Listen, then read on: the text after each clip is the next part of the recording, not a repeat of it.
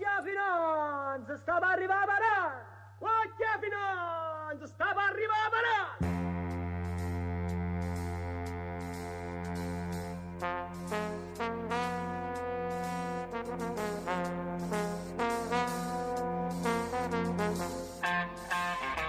C'è anche una cosiddetta mina vagante che è costituita a Napoli dal contrabbando proprio per il gran numero di famiglie e di persone che vivono di questa attività.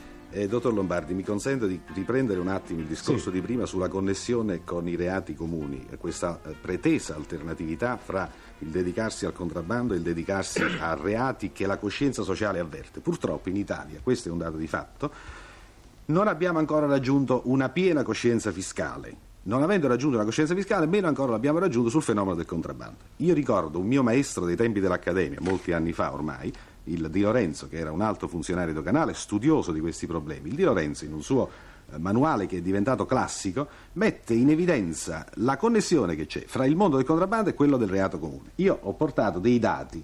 Quando un eh, giovane si abitua a guadagnare in una notte 400.000 lire per aver guidato un motoscafo o anche 100.000 lire per aver fatto il manovale sul motoscafo, Beh, lei mi dica questo cosa. giovane quando è che imparerà a lavorare o cercherà seriamente di avere un lavoro? Fra l'altro è stato anche messo in evidenza una grande differenza che c'è fra il contrabbando diciamo, tradizionale e quello di oggi. Una delle differenze è data da questa, che i giovani di oggi guadagnano e spendono. Vabbè, non mi, non mi preoccupate, faccio, faccio subito capo. Ehi, voglio, andiamo bene, lei mi è arrivata la lama, sotto, sotto, chi arriva? E non faccio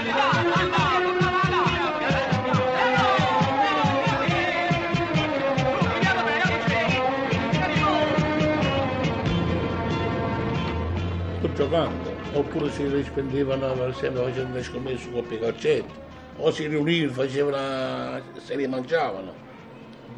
La pizza, qualche locale usciva, quando c'era qualche locale in più a Santa Lucia perché ci stavano i soldi, chi era più grandicello? Si portava intorno, come si chiama, la Olite 21, che scatola stanno le entre nostre. Si faceva e perdeva un po' di tempo. Chi era il più ragazzo che non poteva scendere? Molti tipi, per esempio, ci stava il tipo conservatore, cioè il tipo conservatore cosa faceva? Dopo che non da lavorare, pigliavano in domattina, dopo che ne scaricavano, portavano il motoscafo giù a Borgo Marinaro, lo mettevano in Eremigi, Eremigi sarebbe il parcheggio. Scendevano e se ne andavano a casa. Cioè il conservatore, quello che pensa che aveva lavorato da guadagnare mille lì, pensa di andare a spendere, che aveva famiglie, chi non aveva famiglie invece se le spendeva i ragazzi così. Ma il, co- il conservatore, cioè quello che ha la famiglia, c'è una responsabilità. Una mille lire guadagnate in quel modo, mica si andava a buttare. Pensare intanto che uno scafista chissà quanto guadagni, bisogna tener conto che per un viaggio bisogna spesso aspettare 15 giorni, che occorrono allenamenti continui per correre nel modo con cui si corre e con la pericolosità con cui si corre. Molti dei giovani che sono sia sulle navi sia allo smercio lavorano anche, di giorno fanno il lavoro che trovano, il lavoro onesto che trovano, fanno i camerieri eccetera. Cioè l'alternativa, secondo, dire, eh, l'alternativa, professor De Masi, secondo lei quale dovrebbe Dunque, essere? eh, eh, un attimo solo, c'è poi il fatto che la criminalità effettivamente è stata arginata, perché io conosco decine e decine di giovani che facevano i ladri, poi entrati nel contrabbando non l'hanno fatto più.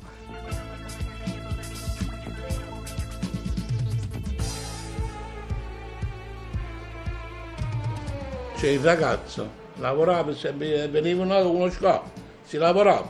I proprietari delle sigarette facevano il regalo, si buscavano mille lire a casa. Facevano le cose. A fine settimana ognuno si portava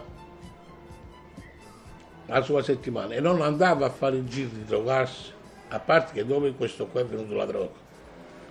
I ragazzi stanno uscendo in giro questo fatto qua, fanno ship, fanno rapine, fanno tutte cose che si sono trovati nel giro. Tanto guadagnavano la mille lire, non pensavano, pensavano che avrebbero guadagnato, la sera si riunivano, abbiamo finito, andiamo da Marina e faccia pizza, Marina a Santa Lucia, o Peppino, andiamo a mangiare. Poi si faceva una partita di carte, giocavamo. Era un impegno, era un impegno che portava all'impegno che si guadagnavano qualcosa di soldi. Eh, noi vediamo il contrabbando solamente come alternativa ad altri reati e ciò non è vero perché eh, il giovane che eh, in passato ha commesso non so, dei furti, delle rapine, degli scippi specialmente perché lo scippo Sì. poi è il reato dei giovanissimi si dedica al contrabbando proprio per estraniarsi da quel tipo di criminalità che è più pericolosa socialmente e che è vista con più antipatia dalla gente, dal grosso pubblico. Tanto è vero questo che il grosso pubblico, la gente per bene, eh, le famiglie borghesi, eh, guardano al contrabbando con una certa simpatia.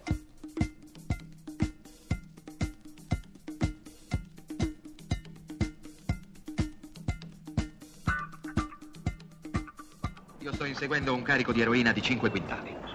E secondo me, prima di arrivare negli Stati Uniti, questo carico passerà per Napoli. E io devo riuscire a fermarlo ad ogni costo. Capitano, ma vi ripeto, noi trattiamo solo sigarette. La droga non è mestiere nostro. Don Francesco, a Napoli, se lo volete voi, la merce riusciremo a recuperarla. Fatelo per quei poveri ragazzi che muoiono giorno per giorno a causa della droga. E vabbè, ad un patto però, E quale? Che ci lasciate un po' in pace. Così, io do una mano a voi e voi date una mano a me. Farò il possibile.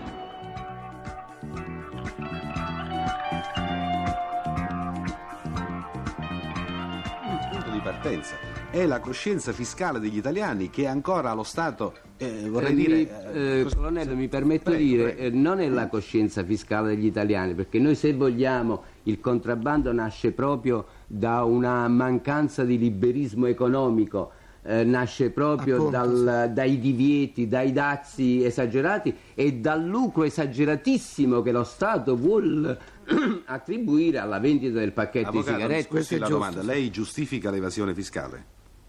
Io non Ma giustifico. problema allora non può è questo. giustificare neanche il mi consenta, mi consente, Cerchiamo di far colonnello. completare, Mi consente, colonnello. Il- così detto, teoricamente io da buon cittadino non devo giustificare l'evasione fiscale, Eh, eh. però bisogna vedere anche nel momento in cui io non sono un evasore fiscale, nel momento in cui io sono un eh, onesto cittadino nei confronti del fisco, che cosa mi dà in cambio questo Stato? Oh, giusto. Va bene, ma Ecco, questo, ma questo è un discorso, vorrei dire, che sta a- al di sopra di Ma questo. ecco, Questo eh, allora, colonnello, quando lei mi dice io come compito di istituto ho quello di stroncare il contrabbando, io le do perfettamente Ah, ragione. vabbè, questo è dato per scontato. e Su Si questo potrebbe ribattere al colonnello? C'era però, c'era però quella, domanda, quella domanda che io le avevo posto prima, cioè il rapporto, se qua si è parlato anche di simpatia o di tolleranza nei confronti del contrabbando. Io vorrei definire un po' meglio questo rapporto che la Guardia di Finanza a Napoli ha con il contrabbando, Guardi, eh, perché credo che sia abbastanza guardi, illuminante eh, per la nostra discussione. Eh, lasci perdere, Radevic. Questa è una proposta assurda, lo vuol capire, sì o no? Qui il responsabile sono io! Ma sì, certo, questo lo so benissimo, ma io ho bisogno di Don E Francesco. questo se lo scordi. La finanza non tratta quei contrabbandieri. Lei è troppo ambizioso. E non è così che si rincorrono le promozioni. Ma quale promozione? Io... Io gli ho solo promesso un certo rallentamento dei nostri controlli sul contrabbando delle sigarette a Napoli. Non c'è altra soluzione. Radevic, ma lei è pazzo. Ma lo sa che sta rischiando un'inchiesta? Ma qui si tratta di recuperare 5 quintali di eroina. Dottor Martinelli, quando sono arrivato a Napoli ero prevenuto coi contrabbandieri. Ma poi ho capito che... che quella è gente che lavora, che deve vivere. E che in fondo non c'è niente di male se, se, se fanno un po' di contrabbando, se trafficano in sigarette. Ah. E i tabaccai ce li dimentichiamo?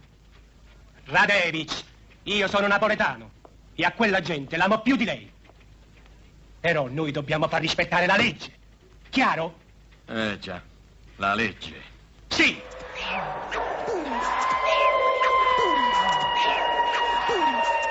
Io vorrei dire a tutti voi di rimanere in ascolto perché adesso abbiamo al telefono una- un'altra persona, eh, Gianni da, eh, Napoli. da Napoli sempre, che eh, mi sembra sia un tabaccaio. Pronto Gianni? Pronto? Sì, Eh, buongiorno. Senti, posso? Sì, parla, parla. certo. Eh, senti, io sono un ragazzo, come ho detto diciamo, alla, alla signora lì, al centralino, no? Sì. Mi trovo nell'ambito diciamo, del- dei tabacchi legalizzati.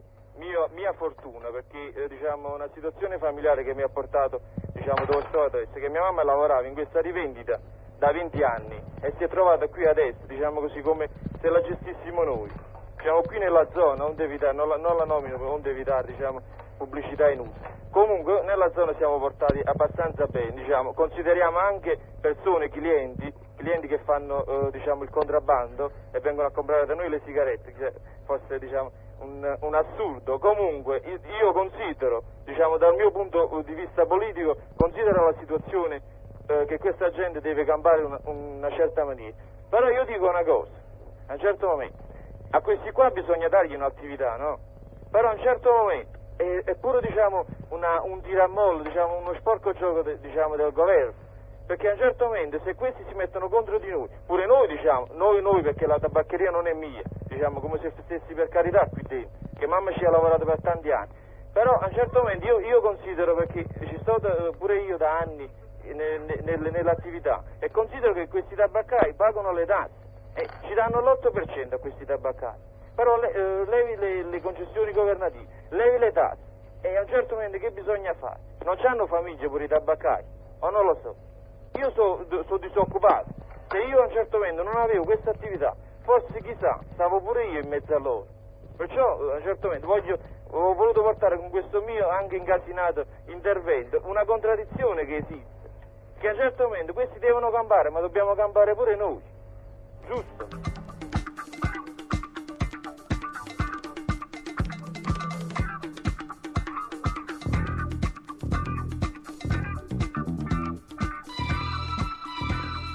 Problema è un altro, come avete il giustamente problema non è individuato. quello di prenderci per mano in volo tutti e due, il problema è un altro. Il problema è di farci capire, noi ci devono capire a Roma, sia a voi tabacchini che a noi, tab- eh, che a noi contrabbandieri. Perché qua nessuno vuol fare il contrabbando, egregio amico, nessuno. Ci diano un posto di lavoro, anche, anche all'inverno, purché noi viviamo. Noi non vogliamo farli il contrabbando, sono pochi, in mezzo a 60.000 persone. 1000, 2000 possono, vorrebbero fare il contrabbando per forza, ma i terzi potrebbero vivere in pace, perché è un mestiere assurdo. Qua ci stanno gente che a volte perdono 140 milioni, si mettono a chiedere l'elemosina, vanno chiedendo soldi in tutti i posti del mondo per fare un'altra volta una balanza. Questo è un mestiere assurdo, noi vogliamo solo lavorare. Non vogliamo fare il contrabbando, non vogliamo lo togliere il pane ai tabacchini. Noi vogliamo un posto di lavoro, fate sciopero voi tabacchini, facciamo sciopero noi contrabbandieri. Che sia giusto il mezzogiorno d'Italia, che ci danno occupazione, perché nessuno vuole essere delinquente.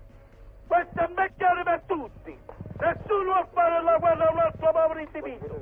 Dobbiamo fare questa la guerra ai ricchi, a quelli che non sanno governare, a quei bastardi. Perché noi ci combattiamo sempre povera gente e povera gente.